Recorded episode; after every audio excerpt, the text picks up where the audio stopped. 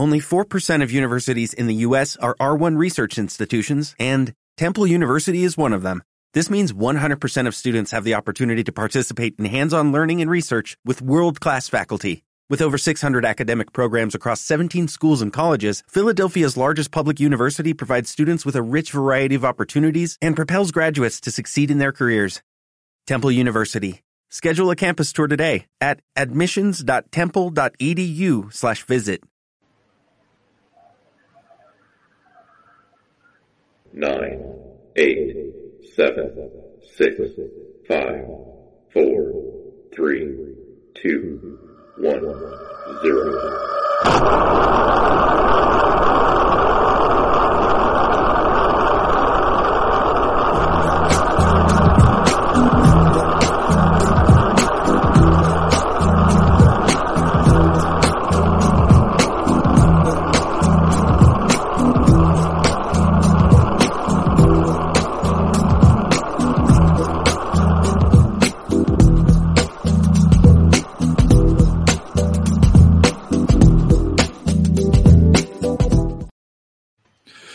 Hola, ¿qué tal? Muy buenas, bienvenidos, bienvenidas a un nuevo episodio de Tuning to the Blog.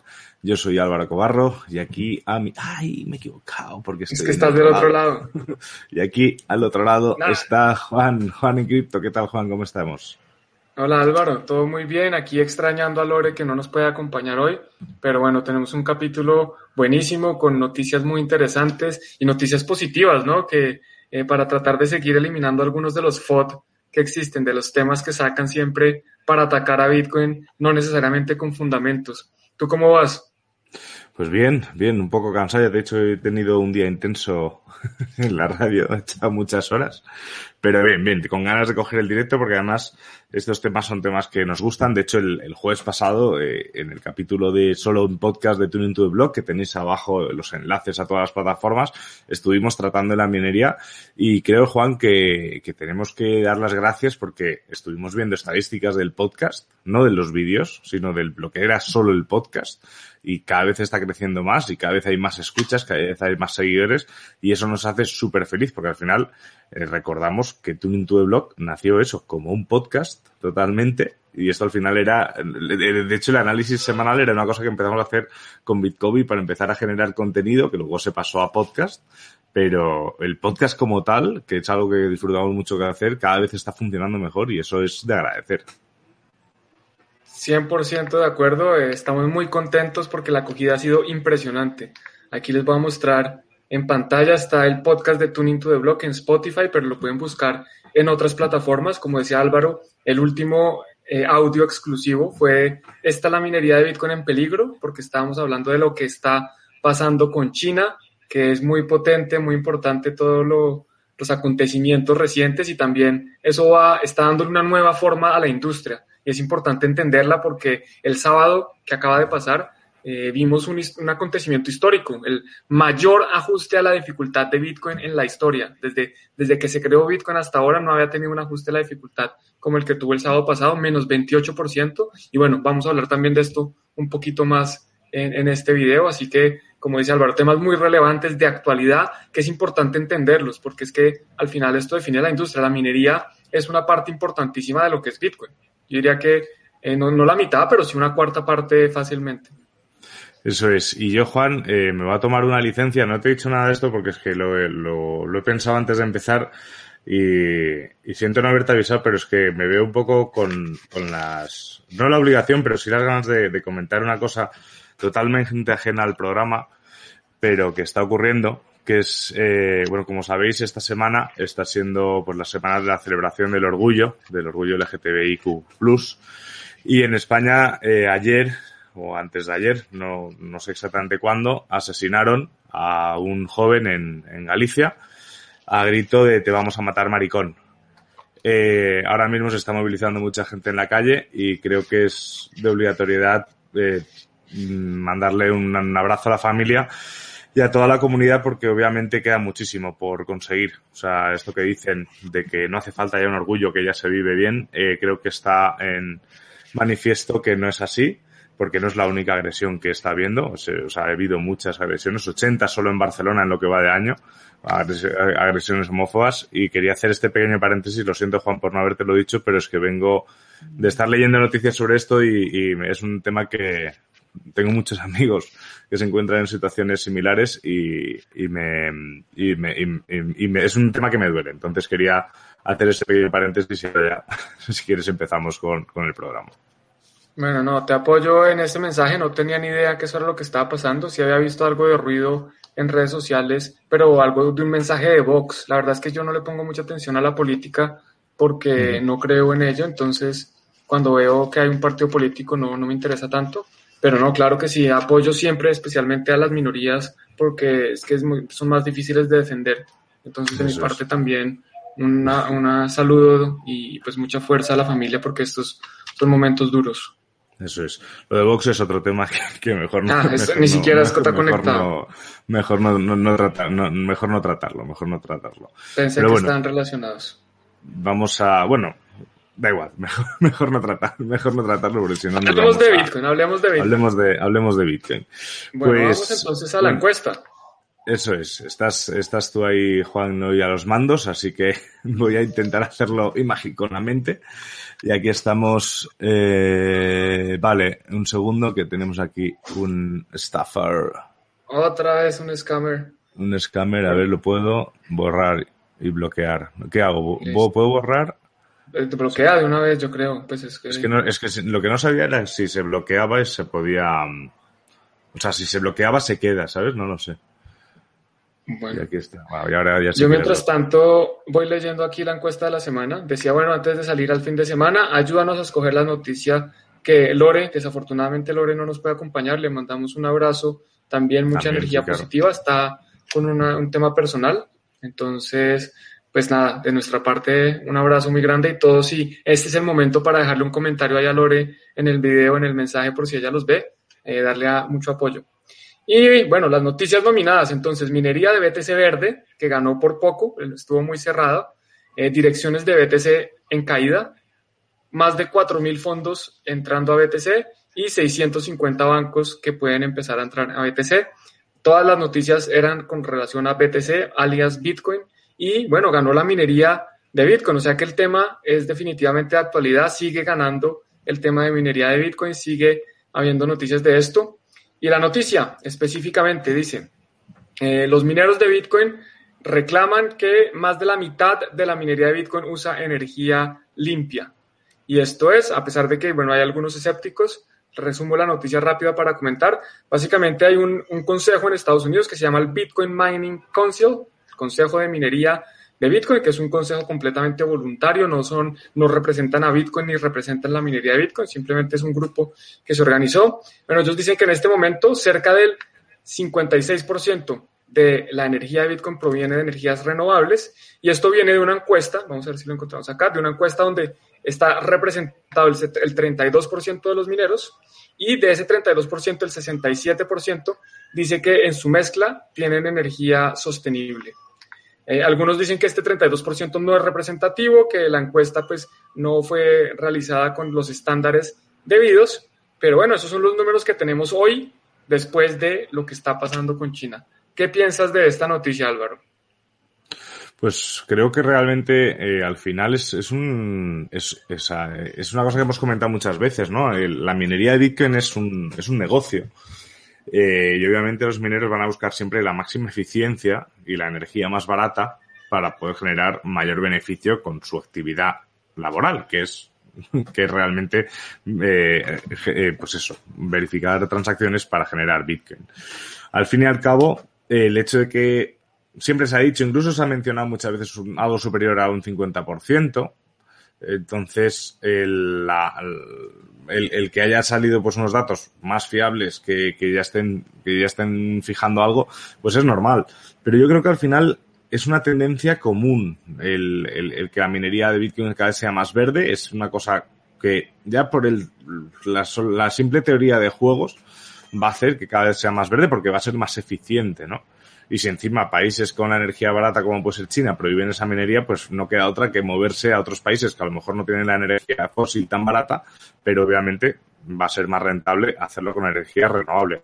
Yo creo, creo que aquí, Juan, lo hemos mencionado y lo hemos debatido bastantes veces, que también aquí el problema, más que el gasto energético o de dónde procede la energía, es el de entender para qué se utiliza la energía. Sí, de acuerdo. A ver, eh, la energía en general no es mala. Consumir energía lo hacen todas las industrias, lo hace la humanidad desde siempre. Y, hay, la energía es infinita. La energía, de nuevo, no se crea, sino que se transforma. No se crea ni se destruye, se transforma. Entonces, la energía es toda la que hay en el mundo. Eso no, no se va a acabar, ni, ni estamos acabando con la energía, ni mucho menos. Lo que pasa es que, ¿para qué la vamos a utilizar? Y hay distintos posibles usos.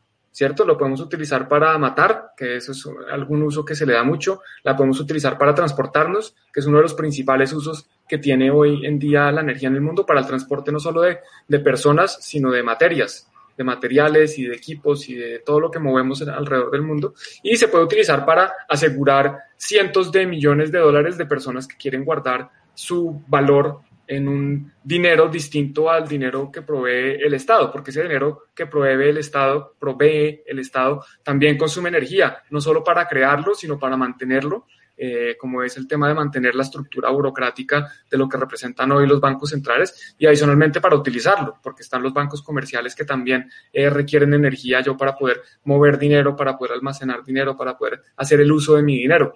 Entonces, eh, ¿para qué se usa la energía de Bitcoin? Pues para de nuevo, asegurar la seguridad o para garantizar la seguridad de la red y no es para las transacciones que se están haciendo en cada momento en particular, porque es que muchas de las comparaciones que se hacen es que, mire, una transacción de Visa cuesta, no sé, eh, o, consume muy poquita energía y comparan una transacción de Bitcoin que consume mucha energía. Pero es que esa energía que está consumiendo Bitcoin no es para una transacción específica, es para garantizar toda la red, todo el valor que ya está guardado. Es como yo decir que una transacción de oro consume solo mover el oro de un lugar a otro. No, consume, lo hablamos en el podcast, eh, unos hombres armados eh, para poder moverlo, unos vehículos para transportarlo. Otra vez el spammer está acá, el eh, bloquear usuario y, y borrar comentario. Ya. Eh, de nuevo, entonces volvemos al tema de, los demás eh, valores o los demás formas de almacenar valor y todo, todo consume energía. Simplemente que la de Bitcoin es más atacada porque es menos entendida y porque la gente no entiende que esto tiene un valor impresionante. Yo no he visto a nadie quejarse que YouTube consume mucha energía y YouTube consume más de tres veces la energía que consume eh, Bitcoin o que hay, muchas industrias que consumen más energía que Bitcoin y desde mi punto de vista son menos útiles y aún así pues no las critico porque cada uno tiene derecho a usar la energía en lo que considere conveniente. Al final si está pagando por esa energía, pues supongo yo que tiene el derecho a utilizarla. Sí, al final es, es eso. O sea, no solo el derecho a utilizarla, sino el ser consciente de que todo lo que hacemos en nuestra vida va a generar un impacto, una huella ecológica y de hecho eh, lo bueno es que las empresas cada vez son más conscientes, muchas, muchas veces por una cuestión más de marketing que de conciencia, ¿no? O sea, pues empresas grandes que saben que su huella ecológica es tal, pues a cambio plantan X árboles, ¿no? Para, para, para, compensarlo. Eh, eso también lo hacen, o sea, de hecho creo que había un proyecto. Ah, no, no era un proyecto, era, era una idea que al final no salió adelante, que, tenía que ver con un poco con toda esa huella de carbono y, y tal, pero no va a comentarlo porque se quedó en fase semilla y a lo mejor sí que se está, se está trabajando a oscuras y, no quiero comentarla por ahí. Ahí vuelven otra vez. Tened cuidado, que sepáis que el Bitcoin en base nunca os va a regalar Ethers, o sea, suficiente con sobrevivir, así que esto que está saliendo ahí en el Facebook del Bitcoin en con el mismo logo, con todo, es absolutamente mentira, ¿vale? O sea, no hay ningún tipo de... Upa no va a haber ningún tipo de, de, todo esto. Entonces, hablando, por cierto, hablando de estafas, mira que me ha llegado Juan, que estaba viéndolo antes, me ha hecho mucha gracia. A ver, un segundo, a ver si, si no lo he cerrado. Sí lo he cerrado. Pues no lo puedo Es que no, no, me acuerdo de la página. Era, eh, sale Amazon Coin. Amazon publica su, su criptomoneda eh, poner una foto de, una, de un artículo de Forbes hablando de Amazon Coin y de todo esto y un botón de empezar ahora en el cual te ponen compra ahora Amazon Coin con una inversión de 250 dólares, ganarás 5.500 dólares. Compra 13.000 monedas y recibirás 25.000 en esta oferta de lanzamiento de Amazon Coin. Es mentira, ¿vale? O sea, eso no. O sea, os puedo asegurar que si Amazon sacase su criptomoneda estaríamos hablando no solo Juan y yo, eh, o Lore, que si estuviese aquí, sino que estaría hablándolo todo el mundo y seguramente Bitcoin estaría subiendo pues como cuando subió con Tesla. O sea que no es verdad, no hagáis casos de, no hagáis caso de estas cosas porque al final eh, podéis acabar. Pero volviendo a, la energía. Yo lo he estado pensando con todas las cosas que nos gustan. Yo, por ejemplo, aquí, aquí detrás veis que tengo muchos discos de vinilo. Yo compro muchos discos de vinilo. Estos discos de vinilo son de, de vinilo, que no deja ser un plástico, que seguramente sea contaminante, que además me suelen traer o bien un repartidor porque lo compro en sellos que no están en Madrid, o yo me muevo en moto para ir a la tienda para comprar el disco, eh, y digo, ostras, pues es que a lo mejor no debería consumir discos de vinilo. Pero a mí me gustan mucho y me hacen un, un bien a mí mismo porque es una parte de es una forma de coleccionarlos. También puedes decir, pues Álvaro, escucha solo música en streaming. Pero es que los servidores de Spotify para dar servicio a, los millones de usuarios que tiene, o los servidores de YouTube para dar servicio a los millones de usuarios que tiene, consumen seguramente bastante más que cualquier fábrica de vinilos. Entonces, llegados a este punto, ¿qué, qué hacemos? ¿Nos vamos al campo a vivir? No es una opción pero al final, obviamente, el gasto va a existir. La cuestión es, para mí, la clave de todo esto es el entender si es útil o no es útil el gasto de Bitcoin. Habrá para gente que no lo sea y es totalmente respetable, pero para los que entendemos Bitcoin como una forma de dinero mm, privado y una forma de dinero libre, una forma de, de, de una libertad financiera, no en el sentido de ser tu propio jefe, sino libertad personal, individual, de, de tener ese, ese punto. Eh, justo hoy, antes de subir al directo, eh, hoy estoy un poco batallitas, ¿eh? estoy un poco lento, le avisaba a Juan, así que de Juan tú córtame en cuanto, en cuanto quieras. Pero hoy en la carnicería he visto un cartel que ponía por favor, preferimos que paguen con efectivo porque su, porque las entidades bancarias nos cobran una comisión que nos afectan bastante a, todo nuestro funcionamiento. Y hablando con el, con el señor, me comentaba, pues yo eh, me he quitado la cuenta del banco, he llamado a los de la luz para que, que me querían cobrar por, por cuenta bancaria, les he dicho que no, que me den una cuenta bancaria suya y ya me iré yo personalmente a pagar, porque estoy harto de que me cobren y ahora no sé qué, la gente se empieza a hartar mucho de los bancos. Mucho. Entonces, creo que es hora de, aprender Bitcoin. Es que soy un poco monotemático con, con ese tema, Juan.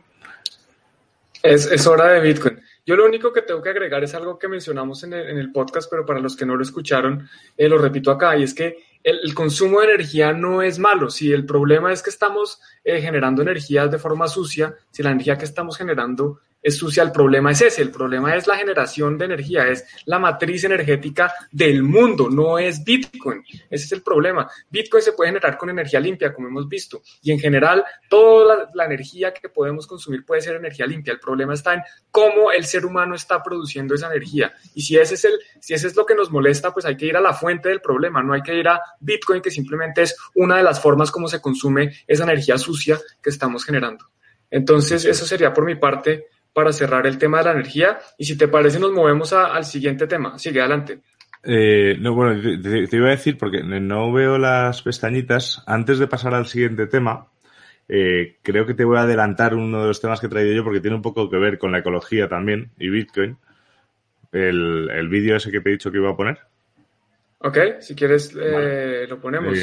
voy a voy a hacer antes de ponerlo iba iba a contestar algunos comentarios que deja por aquí que nos preguntaba Luis si, si la red era la carnicería de Bitcoin. Eh, Luis no no porque tenía que subir corriendo a, hacer el, podcast de Tuning to Block y obviamente iba a ser una conversación larga porque obviamente esta persona pues de momento pues no tendría tiempo, ¿no? Para, para todo esto. Y por aquí nos pregunta, nos, nos pregunta también si aprovecharíamos este ajuste para minar. Yo soy de la opinión de que en España no tiene mucho sentido minar, pero bueno, mm, obviamente un ajuste de la minería hacia abajo hace, hace que sea un poquito más asequible o un poquito más fácil minar. También es cierto que cuanto más gente se vuelva a apuntar, la minería se autoajusta y volverá a subir la dificultad. Así que no creo que sea un ajuste tan notorio como para poder empezar a minar con nuestros ordenadores, que es lo que que es lo que querría mucha gente. Y por aquí también nos preguntan que qué opinamos de Cardano. Lo hemos hablado, yo lo he hablado muchas veces. Yo creo que Cardano es un proyecto interesante que no está terminado y que cuando esté realmente terminado veremos si de verdad es interesante o simplemente un proyecto más de los 8.000 o 12.000 que hay en CoinMarketCap. Para mí de momento es uno de esos. Eh, que me pueda gustar más o menos, me puede gustar. Pero de ahí a afirmar cosas como las que se suelen afirmar, pues yo soy mucho más prudente a la hora de hacer estas cosas. Pues si te parece, Juan, antes de decir nada, presento el vídeo. ¿Te parece? Por favor, sí, adelante. Pues vamos a hacerlo. A ver. Allá la tenías. segundo. Está ahí preparado.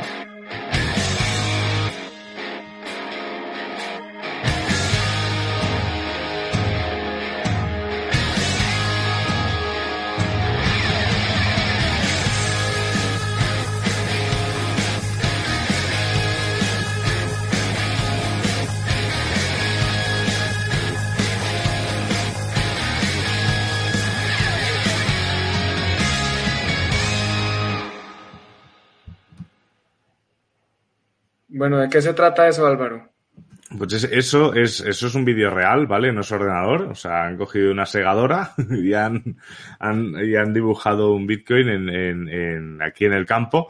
Y esto es un proyecto que se está generando ahora mismo, que los rechazar todos, si haces muy bien. Yo, eh, eh, ¿Puede ser que, que, haya sido obligatorio poner el botón de rechazar todos? Lo encuentro ahora cada vez más fácil. No, no, no.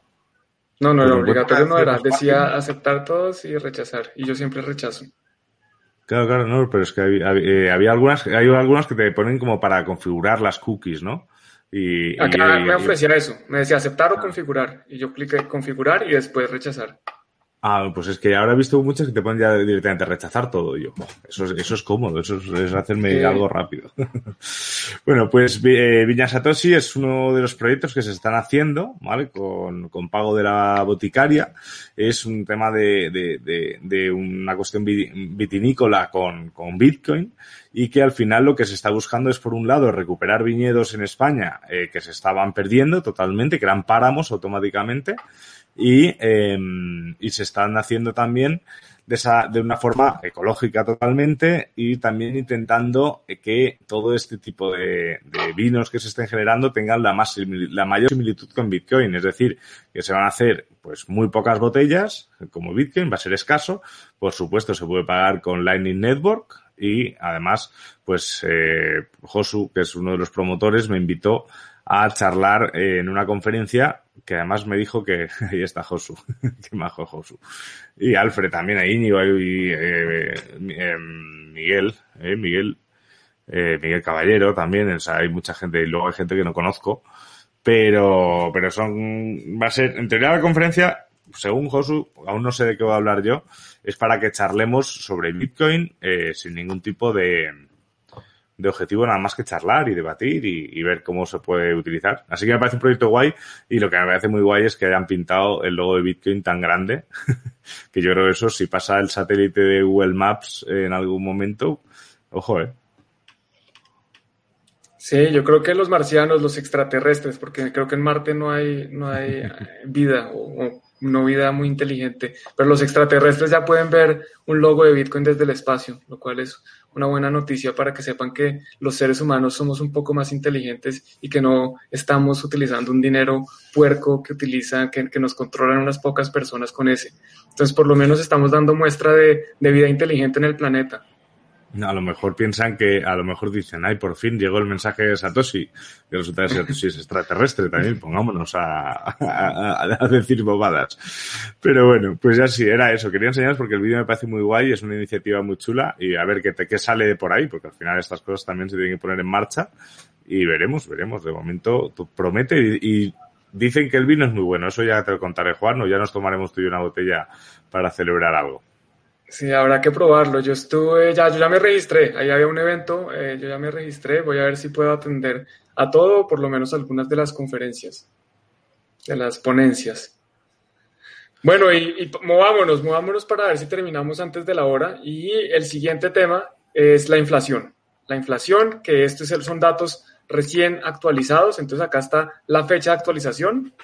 Los distintos países, obviamente Venezuela liderando desafortunadamente eh, esta métrica de inflación, que es la HANKE, no sé cómo se pronuncia, HANK, Annual eh, Measured Inflation Rate. Bueno, Venezuela, 1.680%, o sea, esto significa que prácticamente el dinero al final del año no vale nada. Sudán, lo mismo, que el dinero vale menos de una tercera parte. En el Líbano, al final el dinero vale menos de la mitad. En Turmequistán, el dinero al final del año vale la mitad. Y así sucesivamente. Tenemos varios países donde el dinero está perdiendo de valor literalmente todos los días. Todos los días en estos países el dinero fiat que ellos conocen vale menos, en el Venezuela es el bolívar o el bolívar duro o como sea que lo quieran llamar, en Sudán no sé, Líbano no sé, y así sucesivamente. Y esto, digamos que lo que yo quiero, el mensaje que quiero dejar es, oigan, hay unos que dicen que, que no, que cuidado con Bitcoin, que es muy volátil, que, a mí que me importa la volatilidad, si yo guardo Bitcoin, Bitcoin no me puede perder, eh, no tiene una inflación del 1680%, o sea, no pierde 1680% comparado con, con el dólar eh, o con el poder adquisitivo, que es que esto es ridículo. Bitcoin funciona para millones de personas alrededor del mundo que están viviendo esta situación. Es que si sumamos los países que hay ahí, ahí hay prácticamente casi que hay mil millones de personas que están sufriendo una situación donde no pueden guardar este dinero, no pueden ahorrar en su propio dinero porque están perdiendo valor. Y para ellos, pues Bitcoin es una solución increíble porque es un dinero que no depende del el gobierno de turno, que no depende de lo que los políticos o los banqueros centrales digan. Entonces, de nuevo, es una forma, es otra de las muchas utilidades que tiene Bitcoin como protección contra la inflación. A pesar de que algunos todavía no lo vemos en el, en el occidente, no tenemos que sufrir unas tasas de inflación tan altas como las que se ven en Argentina, en Venezuela, en Líbano, en Turquía, que son países de Turquía. Turquía es un país que se podría casi que considerar eh, primer mundo, Europa, súper desarrollado, y la lira pierde valor todos los días. Entonces, de nuevo, es para mostrar que Bitcoin no, es, no está hecho para hacernos ricos ni para hacer trading, que se, puede hacer, es una función que, que, se puede utilizar, pero no está hecho para eso, está hecho para ayudarle a la gente que no tiene unas monedas tan fuertes que adicionalmente, no es que sean tan fuertes, el dólar, hoy en día la inflación 12 meses es del 5%. O sea, si guardas dólares, si ahorras en dólares, tienes garantizado que pierdes el 5% en un año. Garantizado. Sí, de, de, hecho, creo que antes de, obviamente antes del bullrun, ¿no? Pero, pero creo que se comentaba que con una caída gorda que, que tuvo Bitcoin en Argentina, eh, bueno, en Argentina, perdona, en, una caída gorda que tuvo Bitcoin, no, no en Argentina, sino en todo el mundo. General. En general. Eh, pero lo que pasaba en Argentina es que incluso tras esa caída, que todo el mundo se está echando las manos a la cabeza, yo creo que tenía grandes amigos argentinos que comentaban, estoy perdiendo menos dinero con la caída de Bitcoin que manteniendo mi, mi, sueldo un mes en mi banco. Es que es así. O sea, hablamos de volatilidad, pero es que se está llegando a, puntos tan, tan, tan, tan complicados y tan, y tan críticos que hay gente que, que está mucho más segura y mucho menos volátil en Bitcoin, que por supuesto es volátil, que en su moneda local. Es que es una barbaridad. Es que no me extraña que al final esto justo lo he hablado hoy con una compañera de la radio que está, que, que de hecho entrevistó el otro día a, a, Miguel Caballero en su programa en Equilibristas de Radio 3. Tengo que escuchar la entrevista, aún no, lo, aún no, la, aún no la he escuchado.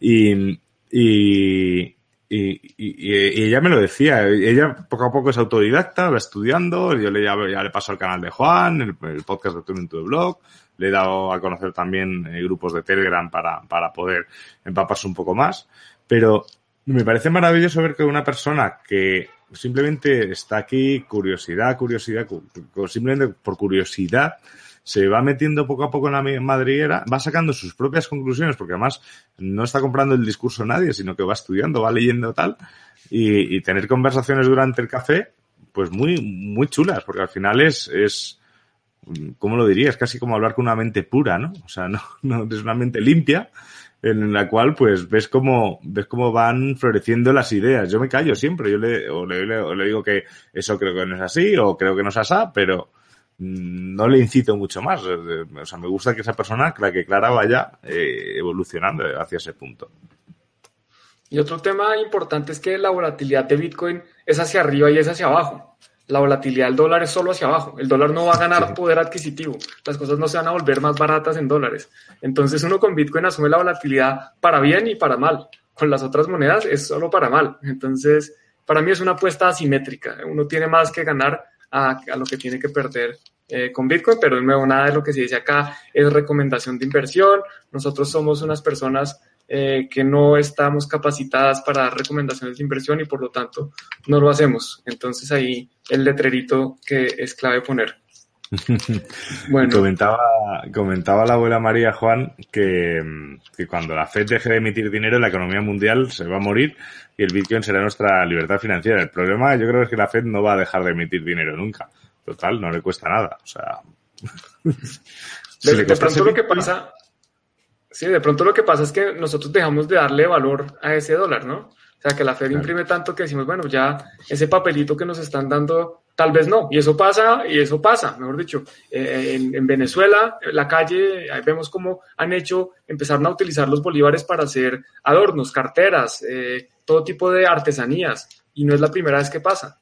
Eh, literalmente en las, en, las, en las guerras mundiales, una de las tácticas que se utilizó para depreciar la moneda de los enemigos era falsificar marcos, por ejemplo, entonces falsificaban marcos eh, y los iban a imprimir y los, los regalaban en el país enemigo y la gente entonces tenía infinitos marcos y salían a comprar y claro, las cosas empezaron a subir de precio y así eh, hicieron que la moneda de, de, sus enemigos empezara a perder valor. Entonces, eso es lo que está haciendo la Fed. Con cada dólar que imprime la Fed, está quitándole poder a los dólares ya impresos y está quitándole también, eh, ¿cómo se llamaría esto? Como eh, veracidad, legitimidad a, la moneda como tal. Yo he compartido, creo que tú en Twitter, un, un recorte, ¿no? Que alguien de la FED en una entrevista decía, por favor, dejad de decir que los dólares son fiat, mm, que, es dinero fiat, eh, y hacer memes con ello porque es algo mucho más serio, ¿no? Una cosa así, como un llanto de niño pequeño totalmente. Ay, Dios mío, de verdad. Quitarle, quitarle el dinero al, al fiat, solo fiat. Eso, eh, eso la verdad es que es un buen punto para la sección de lo que hay que leer, ¿eh? O lo que hay que oír de tu, tu blog. Esa era una, esa era, vamos, ya, ya, te dejo ahí la idea. Bueno, me va a tocar buscar otro. Preguntaba por aquí, Deb, eh, que, que le intriga es como el valor de Bitcoin tuvo un retroceso por la prohibición de minar en China. ¿Qué opinan acerca del mercado cripto en China? Eh, eso, de hecho, lo comentamos ¿no? en, en, algún podcast ya. De todas formas, yo creo que tampoco ha bajado tanto Bitcoin a raíz de lo de China sinceramente. O sea, que creo que le ha afectado más eh, Elon Musk que China, ¿no? O sea, como que, que con Elon Musk se fueron muchísima gente nueva y los que quedamos ya no éramos tan, tan, tan nuevos, entonces lo de China ha sido, bueno, una cosa más. Y sabemos que se está produciendo una mudanza de equipos y es, es un día por ahí más. O sea, que tampoco, no sé, Juan, si opinas tú igual, pero creo que, en mi opinión, no ha sido tan gorda la bajada para lo que podría haber sido lo de China. Sí, yo creo que ni lo de Elon Musk fue tan fuerte como la gente cree, ni lo de China es tan fuerte. Es que yo no le atribuyo eh, a una noticia en particular los movimientos de precio. Obviamente puede pasar, si se incendia la fábrica de Apple, pues la acción de Apple va a caer, si eso llega a ser noticia. Pero, pero Bitcoin, que es un mercado tan grande que influye en tantas cosas, yo no creo que una noticia única eh, sea la que pueda hacer que el precio caiga un 50%.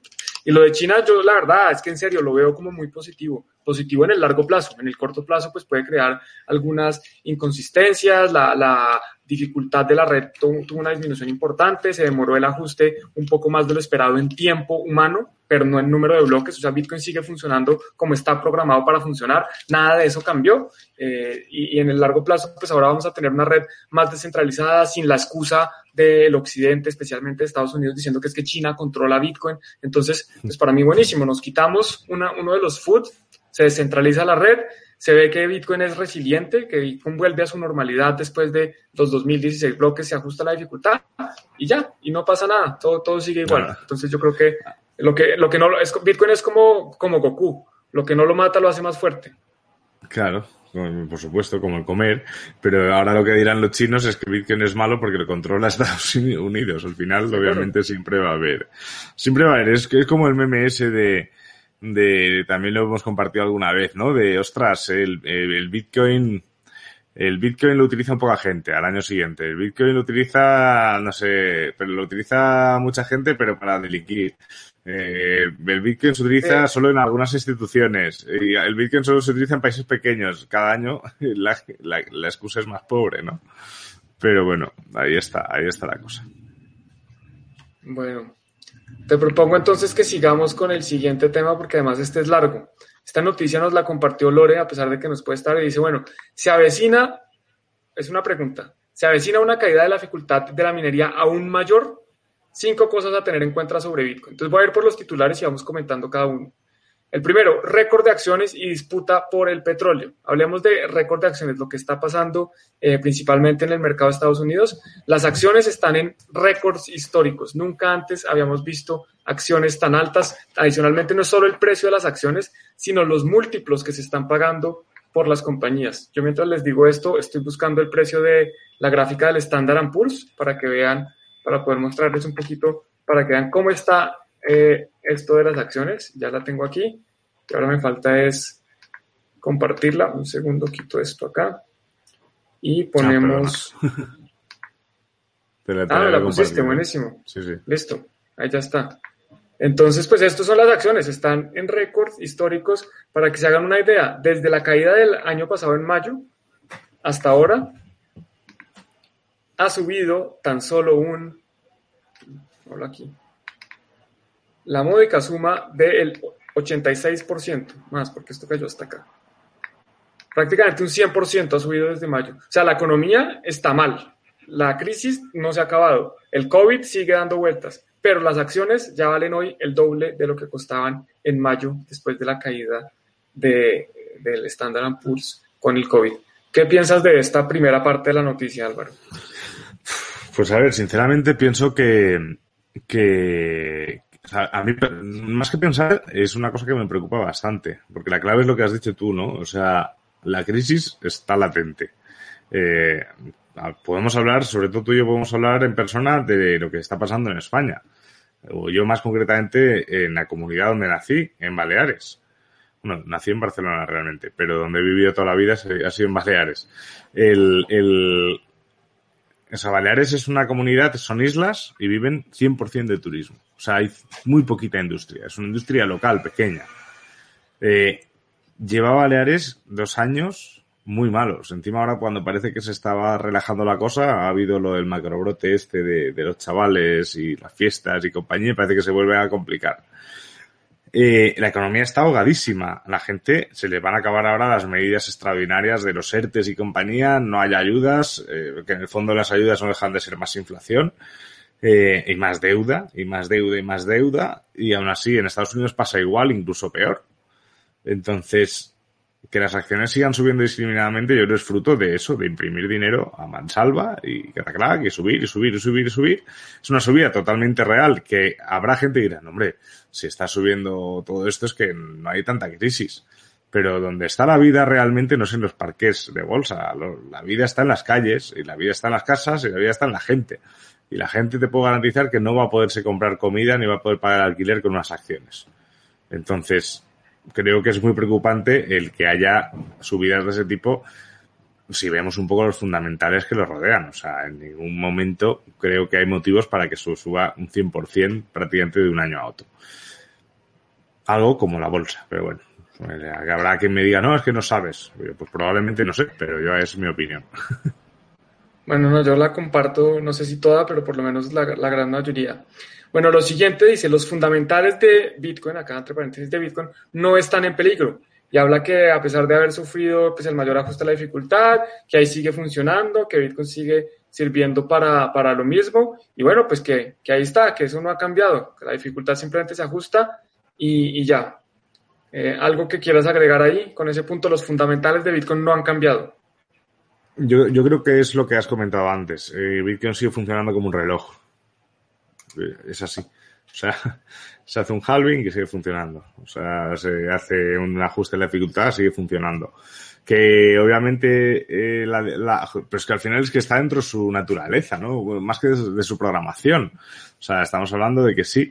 Eh, obviamente hay una baja de dificultad en el momento en el que muchos mineros se han tenido que apagar porque se están moviendo de China a otros países y a otras zonas para, para volverlos a conectar. Y por el camino habrá muchos que no se conecten. Entonces, obviamente, habrá una, un reajuste de la dificultad, porque si no, lo que pasaría es que tardarían los bloques muchísimo en salir. Lo que sería preocupante, creo, es que se hubiese adelantado por parte de los mineros modificando el código para eh, bajar la dificultad para que pudiesen seguir su, su trabajo.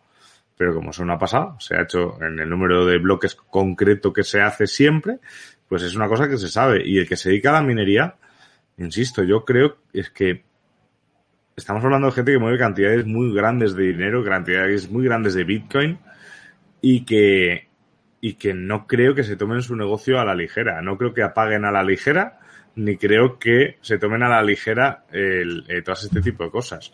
Ni se asusten por una baja dificultad. De hecho, dirán, pues mejor, pues durante uno, unos, durante un tiempo, pues me será más fácil minar, mientras el resto de mi competencia no conecte las máquinas. Y cuando conecte las máquinas habrá un momento que los bloques serán más rápidos hasta que se vuelva a ajustar la dificultad y la dificultad suba.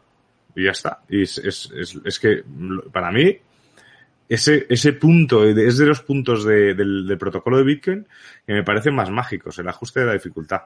Es lo que, yo creo es lo que me hace, es lo que me alucina más de todo lo de Bitcoin. Sinceramente, toda la parte técnica de Bitcoin, el ajuste de dificultad es lo que me parece que es una maravilla. Bueno, y aquí haciendo autopromoción, mañana, si Dios quiere y el planeta Tierra lo permite, eh, hay un video, voy a sacar un video en mi canal sobre el ajuste a la dificultad de Bitcoin para explicar más o menos, explicar más o menos, no explicar muy bien, pero sencillo, de qué se trata, cómo funciona y qué implicaciones tiene esto para Bitcoin. Entonces, sí, de acuerdo con Álvaro, Bitcoin sigue funcionando. El tema del precio es distinto. El precio cambia, el precio sube, baja y todo, pero Bitcoin no cambia. Bitcoin ahí sigue eh, sólido. Siguiente punto a tener en cuenta, de acuerdo con este artículo, y es que la acción, lo llaman la acción, ah, bueno, no, la acción de precio de BTC rebotó en los 36 mil. Entonces, pues venía como recuperándose, algunos pensamos que, o pensaban, yo no tengo opinión respecto a esto, que iba a superar y en los 36 mil rebotó. Entonces, esa es la acción de precio. ¿Qué piensas de esto, Álvaro? ¿Qué nos puedes decir? Pues vale, no sabían, no sé ni qué precio está hoy Bitcoin, la verdad no, no tengo ni idea. ¿A qué, ¿A qué precio está hoy? No sé tampoco. De menos de 36 mil, supongo, porque rebotó. Supongo que rebotó, ¿no? Yo es que además sí, lo suelo no, mirar en euros. O sea que... ¿Ah, sí? Yo sí, pero porque yo trabajo, yo, mi vida es en euros, entonces en dólares, pues, pues sé que son menos euros y ya está, pero, pero lo miro en euros por, por mental, porque en mi cabeza pienso en euros. Yo lo miro en satoshis, entonces siempre son 100 millones. También, También, exacto, sí, sí. O sea, de hecho lo que no varía para nada, de hecho lo que ha hecho ha sido aumentar mi cartera en satoshis, pero pero no sabía ni que había bajado hoy. O sea, para que veas lo que me importa el, el, el precio en el que esté Bitcoin. O sea, Mira, está en 34.123. Ah, bueno, joder, una caída de 2.000 dólares, eso que es nada. O sea, no, no. acostumbrados a, a, las últimas grandes caídas, 2.000 dólares, pero bueno, vamos a asustarnos, señores, que ya, que ya tenemos una edad para, para ver películas de miedo. Sí, no, eso no es nada. Bueno, y aquí me dice que Luis que ponga imágenes, sí voy a poner imágenes, va a estar, van a ver, es bastante completo, lo recomiendo. Bueno, siguiente punto del artículo, y casi la embarro, bueno, pero no, lo quería salvar. Aquí dice, eh, el volumen no ayuda a los alcistas. Básicamente lo que está diciendo es que el ajuste, eh, perdón, la subida de precio fue sospechosa porque durante el fin de semana, que fue cuando subió bastante en precio, que de nuevo no sé qué tanto es bastante, el volumen no fue muy alto. Entonces aquí está, bueno, aquí no dice nada del volumen, no lo muestra. Entonces normalmente cuando hay poco volumen significa que no hubo muchas transacciones y que el precio subió, digamos, porque simplemente era fácil subirlo en el mercado, algo así. Eh, no sé qué tengas que opinar al respecto. Bueno, no sé, también cuando bajó de los 30.000 creo recordar que hubo la vela, no sé si era diaria o de horas o de no sé qué, en qué parámetro de tiempo estaba, más grande de la historia de compra en Bitcoin, ¿no? Entonces, eh, pues que hay poco volumen de compra, pues no sé, si al final sabes lo que pasa, Juan, que es que me, me sale, ya sé que los traders van moviendo el mercado mientras los holders nos sentamos a, a, a verlo, pero pues... Hablar de Bitcoin Claro, si se, quiere, si se quieren pegar ellos para ir quitándose los satoshis unos a otros, pues que lo hagan, sinceramente, me da lo, me da lo mismo, o sea, no... Pues que hay poco volumen y por eso sube. Sí, pues hay poco volumen y por eso baja, ¿qué quieres que te diga? O sea, es que tanto para un lado como para otro. Lo que no entiendo muy bien es que tiene que ver el precio de Bitcoin con la dificultad. O sea, que apaguen las máquinas, se refiere. Eh, perdona, eh, con respecto al artículo. Claro, el artículo habla si bajaría la dificultad de Bitcoin próximamente más. Pero, ¿no? Pero no, mira que hablas de, en general, de temas que hay que tener en cuenta de Bitcoin. Dice cinco cosas a tener en cuenta sobre Bitcoin, no dice de la dificultad. Vale, sí. Vale, vale. O sea, es una de las cosas es la dificultad. Vale, vale. Correcto. Y el pues? otro... Eh, no, y el último tema es que, bueno, vuelve la confianza de los inversores lentamente. Entonces aquí mencionan el índice de miedo y avaricia, y lo voy a poner aquí, este es un índice que muestra un poco, dependiendo de qué está pasando con el mercado, si hay miedo o avaricia, en algún punto llegó a estar por acá, o sea, mucho miedo en Bitcoin, ese era el momento de comprar. Normalmente uno compra cuando los demás tienen miedo, vende cuando los demás están avaros y se está recuperando. Eso es lo que dice el artículo. ¿Algo que opinar con respecto a esto? Pues que como realmente fuera de Telegram no hablo con nadie de, en la calle de Bitcoin, pues no sé qué miedo hay. Lo que sí que veo mucha gente regocijándose. De, oh, es que ha bajado, está en 30 mil euros. Menuda ruina. Y dices, ya, vale, pues muy bien, ha bajado 30.000. En 30.000 también te parecía caro cuando, cuando había subido hasta 30.000. Obviamente es mejor que esté en, en 50.000 euros o 60.000 dólares. Pero ahora, pues, pues ha bajado, si ha bajado tanto, pues compra y ya está. Si, o si lo que quieres es reírte de mí, pues busca otra, dime que estoy gordo o algo, pero porque ha bajado Bitcoin, te puedo garantizar que no me, no me ofende de ningún tipo. Y que estoy gordo tampoco.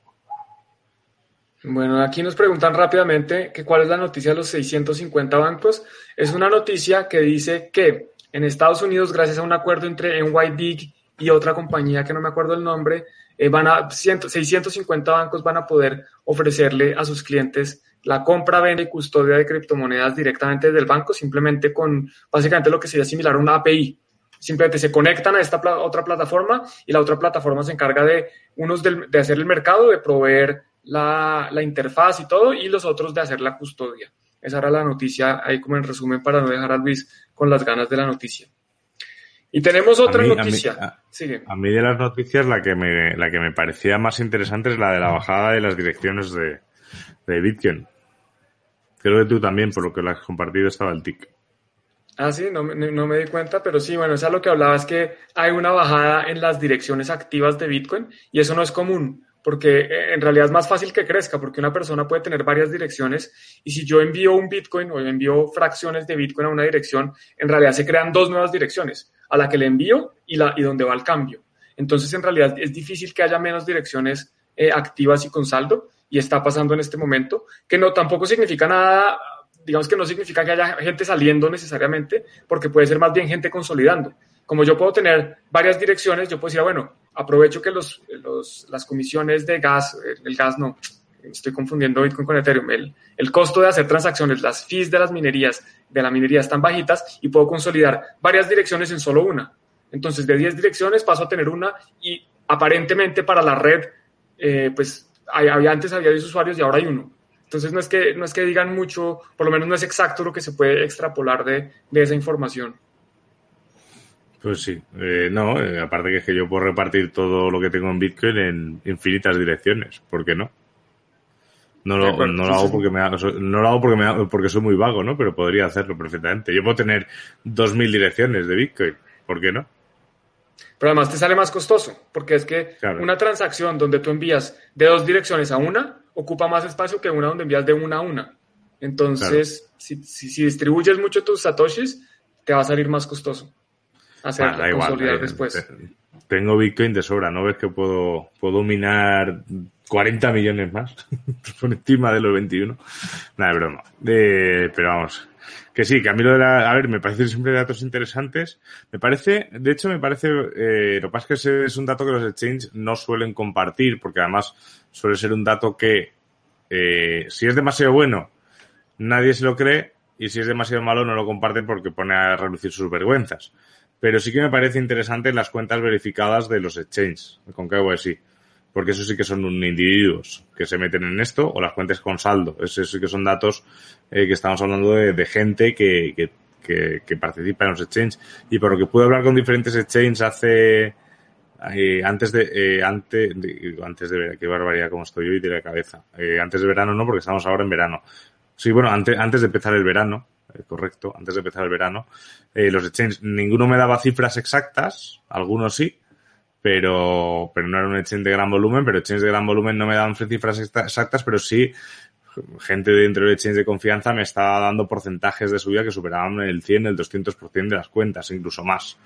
O sea, que obviamente estaba llegando muchísima más gente. Esos son datos que sí que me parecen interesantes, incluso más que las direcciones privadas, porque las direcciones privadas al final el hecho de que sean eh, seudónimas y no, y no estén identificadas, pues, pues puede haber ahí diferentes, diferentes opiniones, diferentes interpretaciones. Incluso las direcciones de, más bien las direcciones, no, las cuentas de Coinbase, que sí son públicas, porque al, Coinbase ser una compañía pública, cuando digo pública me refiero a listada en bolsa, o sea que sus acciones son públicamente negociables, ellos tienen que hacer unos reportes a la SEC, a la Comisión de Regulación de Bolsas y Títulos Valores. Y ellos sí reportan el crecimiento de personas y si les interesa, pues pueden ir a buscarlo porque ahí está y es un porcentaje bastante importante lo que ha crecido. Y además discriminan también, tienen alguna, algunos detalles de quiénes son esas personas. No, no, obviamente no revelan identidades ni mucho menos, pero sí tienen algunas eh, datos eh, demográficos que pueden ser interesantes para los que quieran saber quién está entrando a Bitcoin en este momento. Correcto. Bueno, entonces sigamos con la siguiente noticia que habla sobre las stablecoins y una stablecoin muy famosa y un food que también se viene creando desde hace tiempo. Dice las stablecoins están bajo escrutinio. USDT, también conocido como Tether, eh, bueno, pues ahí defiende el papel comercial de Tether. Entonces, ¿qué, ¿qué, está pasando? Ya Tether reveló por primera vez desde hace mucho tiempo en qué están las reservas. Inicialmente se asumía que las reservas de Tether eran todas, eh, aquí no está, que eran todas eh, dólares, pero después revelaron que no, que gran parte de sus reservas son papeles comerciales, que básicamente es deuda de otras empresas. O sea, Tether coge los dólares de la gente, se los presta a otras empresas y eso es lo que guarda como reservas.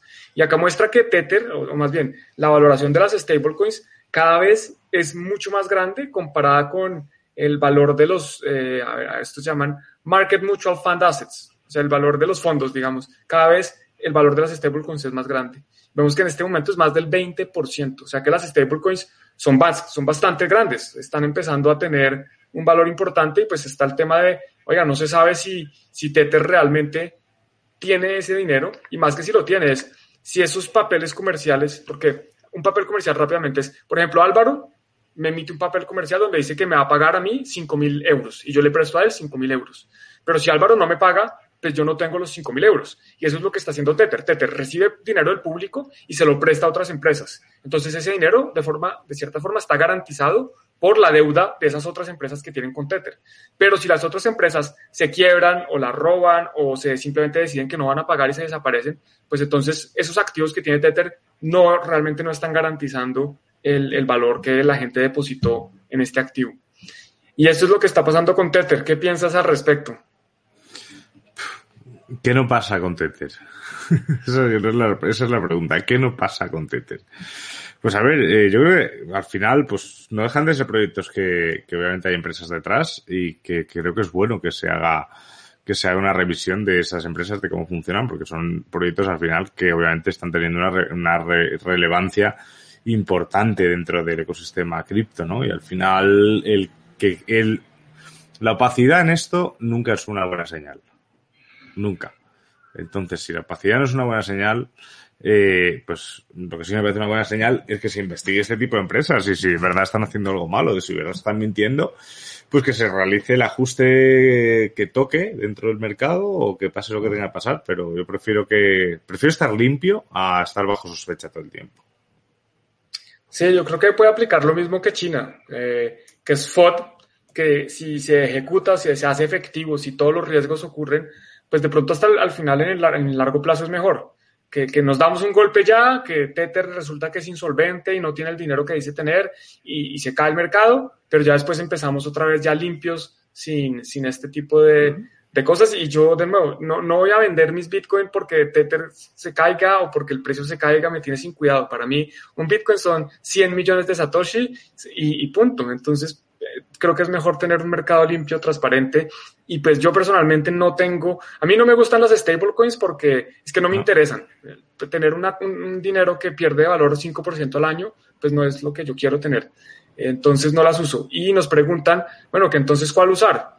Entonces hay otras que son más confiables que de nuevo, yo no las uso, entonces pues no, yo no, no soy la persona para recomendar.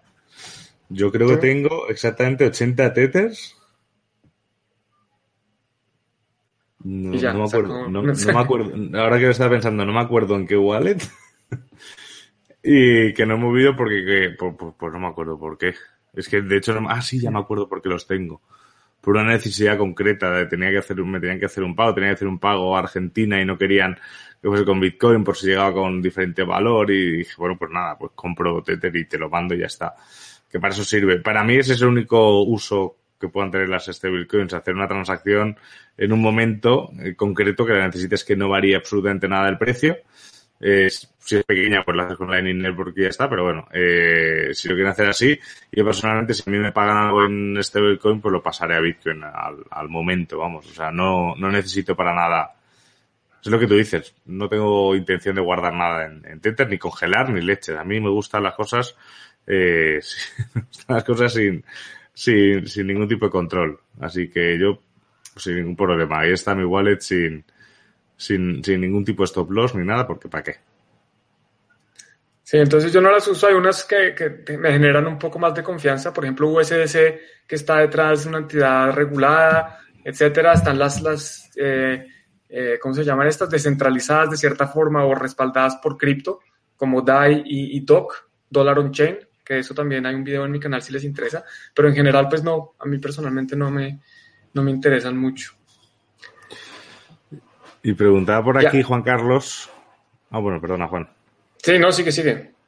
Nada, preguntaba aquí Juan Carlos Duarte que, cómo vemos a mediano plazo lo que se llama NFT. Ah, aquí la persona indicada, yo creo, para hablarte de los NFTs es Lore, que no está hoy, porque yo por lo menos mmm, nunca estuve superpuesto y, y, ahora mismo pues tampoco. Y a mí me, la sensación que me da es que se ha desinflado muchísimo y, y aún así, amigos míos y amigas mías artistas que están total, total, totalmente fuera del ecosistema cripto, han publicado NFTs hace no mucho. O sea que a lo mejor no es que esté tan muerto, sino que yo he dejado de prestarle atención. Así que no sé. Yo para mí creo que se ha frenado bastante la fiebre de los NFTs. Sí, que en general ha coincidido también con la frenada de, de, también, de claro. los precios de las criptomonedas en general, ¿no? Eh, mm. Yo creo que fue una fiebre que ocurrió, que de pronto vuelve a ocurrir. Eh, los NFTs yo no los veo solo como criptoarte, que es como el principal uso que se le ha visto recientemente, pero también, por ejemplo, las posiciones en Uniswap B3 son NFTs, porque es que al final un NFT es un token no fungible. O sea, claro. si, si, eventualmente creemos que las casas van a estar tokenizadas, los coches van a estar tokenizados, la, el terreno va a estar tokenizado, pues esos van a ser NFTs, porque es que son, son, son no fungibles. Cada casa es distinta a otra casa. Cada coche, a pesar de que sean el mismo modelo, pues es otro coche. Yo no tengo un Mazda 626 y todos los Mazda 626 son míos. No, yo tengo uno específicamente que tiene una licencia, que tiene una placa eh, y los demás pues son otros. Cada persona tiene uno específicamente, entonces eso eventualmente sería un NFT. Y yo creo que los NFTs van a tener otros usos. Por ejemplo, en videojuegos ya se empiezan a ver otros, otros usos. Un NFT puede ser un arma. Y es esa arma, no es otra arma distinta. Es esa única arma y el que tenga ese token tiene esa arma y punto. Entonces yo los NFTs creo que tienen potencial, sin embargo hoy principalmente pues se le ha dado eh, el uso de los, del criptoarte, que, que a mí pues no es que me parezca tan interesante, lo entiendo, eh, lo, defiendo en la medida en que si alguien quiere comprar criptoarte pues que lo compre, me parece genial si eso es lo que le interesa y en lo que quiere utilizar su dinero, cada uno hace lo que le da gana con su dinero. Entonces, pues yo, yo creo que en el mediano plazo y largo plazo van a tener más potencial que en el corto. En el corto ya creo que llegamos como un poquito ese, ese pico de euforia de, que todos querían NFTs y, y, está bajando un poco porque pues no, no creo que sea como el, principal interés que tiene la gente hoy en día. Pero bueno, por otro lado, también es una entrada interesante para, para entrar a aprender de cripto. Conozco criptoartistas y, e inversores en, eh, o más bien compradores de estos tokens que aprendieron a utilizar una billetera gracias a, al criptoarte. Entonces creo que eh, también puede ser bueno en ese sentido. Sí, a ver, a mí de los NFTs, eh, personalmente me hace gracia el. Uno de los primeros debates que yo tuve por Telegram era cuando, cuando veíamos un poco las características de Bitcoin y decían que Bitcoin era fungible. Pero luego se comentaba que los Bitcoins usados podrían ser rastreados, por lo tanto, no es lo mismo un Bitcoin recién minado que un Bitcoin usado. Por lo tanto, Bitcoin no sería fungible como tal. O sea, tan fungible como puede ser eh, un billete de 5 euros, por así decirlo, ¿no? Entonces, eh, podría ser, no sé, Juan, a lo mejor es llevarlo a un extremo, pero podría ser Bitcoin también, así como creo que tú y yo pensamos que es el primer protocolo de EFI que realmente existe, también podría ser el primer NFT. Eso, eso lo dijiste tú en un podcast de Tuning to the Blog con Gus Grillasca, eh, un criptoartista que entrevistamos con el que conversamos hace ya varios meses, antes de, que se acabara la moda de los NFTs. Y yo pues no estuve muy de acuerdo porque yo sí creo que la idea de Bitcoin es que sea fungible. Entonces, pues, pues de nuevo, se, se presta para, para discusiones porque, porque no es que yo tenga la razón, pero sí creo que es que incluso si yo tengo un Bitcoin y, lo, y, tú tienes otro Bitcoin y los juntamos y quedan dos Bitcoins y después nos separamos y cada uno tiene un Bitcoin de nuevo, eh, no son el mismo Bitcoin. O sea, no, no, es no fungible porque, porque no es que haya un único, no son únicos. Entonces, yo, yo, no lo veo, pero pues puede ser un argumento interesante. De pronto sí es el primer criptoarte, porque, porque Bitcoin se puede argumentar como arte. Pero bueno, de nuevo, son, son puros argumentos y discusiones que se pueden tener. Son discusiones más de tomar cerveza, ¿no? Y de llevar un poco al, al, al extremo una idea. Eh, o sea, cuando se, yo me acuerdo de ese debate, no hablaba de grillas, que me hablado, pues, no habíamos empezado a hacer nada, vamos, tú y yo no nos conocíamos, yo era un recién llegado prácticamente, y creo que fue con José Antonio Bravo, con Jochemin, con, con Israel, con Nuevo Dinero, eh, en el Telegram de Blockchain en España, y yo, claro, yo también, yo, yo, no tenía ni idea. Yo simplemente estaba en la fase de leer, leer, no, no tenía ni siquiera comprados nada de Bitcoin. Y la conclusión que llegábamos era esa, que, vale, que sí que es fungible, porque obviamente a mí me da igual, pero que si nos ponemos quisquillosos, a lo mejor eh, un Bitcoin marcado con un acto de no sé qué o lo que fuera, pues ya no te da tan igual. Lo que pasa es que la mayoría de los mortales ni lo mira. O sea, acepta los bitcoins igual que acepta el dinero, por lo tanto sí que hace ese punto de fungible. Que obviamente es, Bitcoin es infinitamente más fungible que un coche o infinitamente más fungible que, que un token no fungible. Pero que bueno, que se podría poner así. Sí, a ver, de nuevo, se presta para una discusión filosófica con un la poco más cerveza en el, con una cerveza en el envase que comenta Luis. O, o con el vino de el viñedo. También. De Viña Satoshi también. Viña Satoshi. Viña Satoshi. Bueno, y antes de pasar a la última sección de hoy, que es muy interesante, que a todos les va a gustar y los vamos a invitar a que participen o por lo menos vean lo que les vamos a mostrar, es, este es el momento de ir abajo al video y darle like, darle like al video, suscribirse a los distintos canales, clic a la campanita, dejarnos sus comentarios si quieren participar, cualquier cosa. Y ahora sí, bueno, ahí están también nuestras redes sociales, eh, principalmente Twitter, pero ahí dice, por ejemplo, Telegram. Esto hay que cambiarlo, Álvaro, porque creo que ya no eres Acobarro en Telegram, sino Álvaro Cobarro, ¿o no? Listo, ella lo va a cambiar. Y eh, el último, la última sección del día de hoy, vamos a mostrarles algo que es algo en lo que hemos participado. Esto es un esfuerzo de toda la comunidad hispanoparlante de Bitcoiners y es Bitcoin, un sistema de dinero, eh, de dinero en efectivo electrónico, electrónico, peer-to-peer. -peer. Este es el voice paper de Bitcoin. Entonces yo voy a poner esto aquí un segundo. Eh, estos cascos los pongo acá para que alcancen a oír lo que, de qué se trata esto. Y voy a subir el volumen. Listo. Y van a ver un poquito de qué se trata. No lo voy a dejar todo porque es muy largo. Aquí pueden ver el voice paper de Bitcoin. Un sistema de efectivo electrónico de usuario a usuario por Satoshi Nakamoto. Resumen. Una versión totalmente peer-to-peer de dinero en efectivo electrónico permitiría pagos en línea directos de una parte a otra sin tener que pasar a través de una institución financiera. Las firmas digitales forman parte de la solución, pero los beneficios principales desaparecen si un tercero de confianza sigue siendo imprescindible para prevenir el doble gasto. Proponemos una solución al doble gasto utilizando una red peer-to-peer. La... Bueno, y así continúa el video. Esto prácticamente espero que lo hayan podido escuchar bien. Álvaro, ¿lo escuchaste? Sí. Qué No bueno. como se- no lo bien que se escucha viendo el vídeo directamente. De hecho, por- dicen por aquí si puedes pasar el link. eh, por, lo- Ah, por claro los que sí. tú, tú que lo tienes ahí pegado. Ya lo paso. Pues este es esto básicamente es el white paper de Bitcoin leído por eh, la comunidad hispanoparlante de Bitcoin. Más somos más de 150 participantes. Ahí está eh, Lore, está Álvaro, estoy yo. Eh, ya compartí el link en todas las distintas redes sociales para que vean el video. Si no han leído el white paper de Bitcoin o si lo han leído para echarle una repasada, incluso participan personalidades como Andreas Antonopoulos, ahí vimos a Franco Amati, a quien tuvimos en el podcast, hay varias personas que, que hemos tenido en el podcast y, bueno, pues eh, digamos que es un bonito esfuerzo de toda la comunidad, sin marcas, sin nada distinto de querer compartir eh, la visión de Satoshi y lo que es hoy Bitcoin, que pues creo que a todos es lo que nos apasiona y lo que nos tiene aquí en este momento compartiendo este rato con ustedes.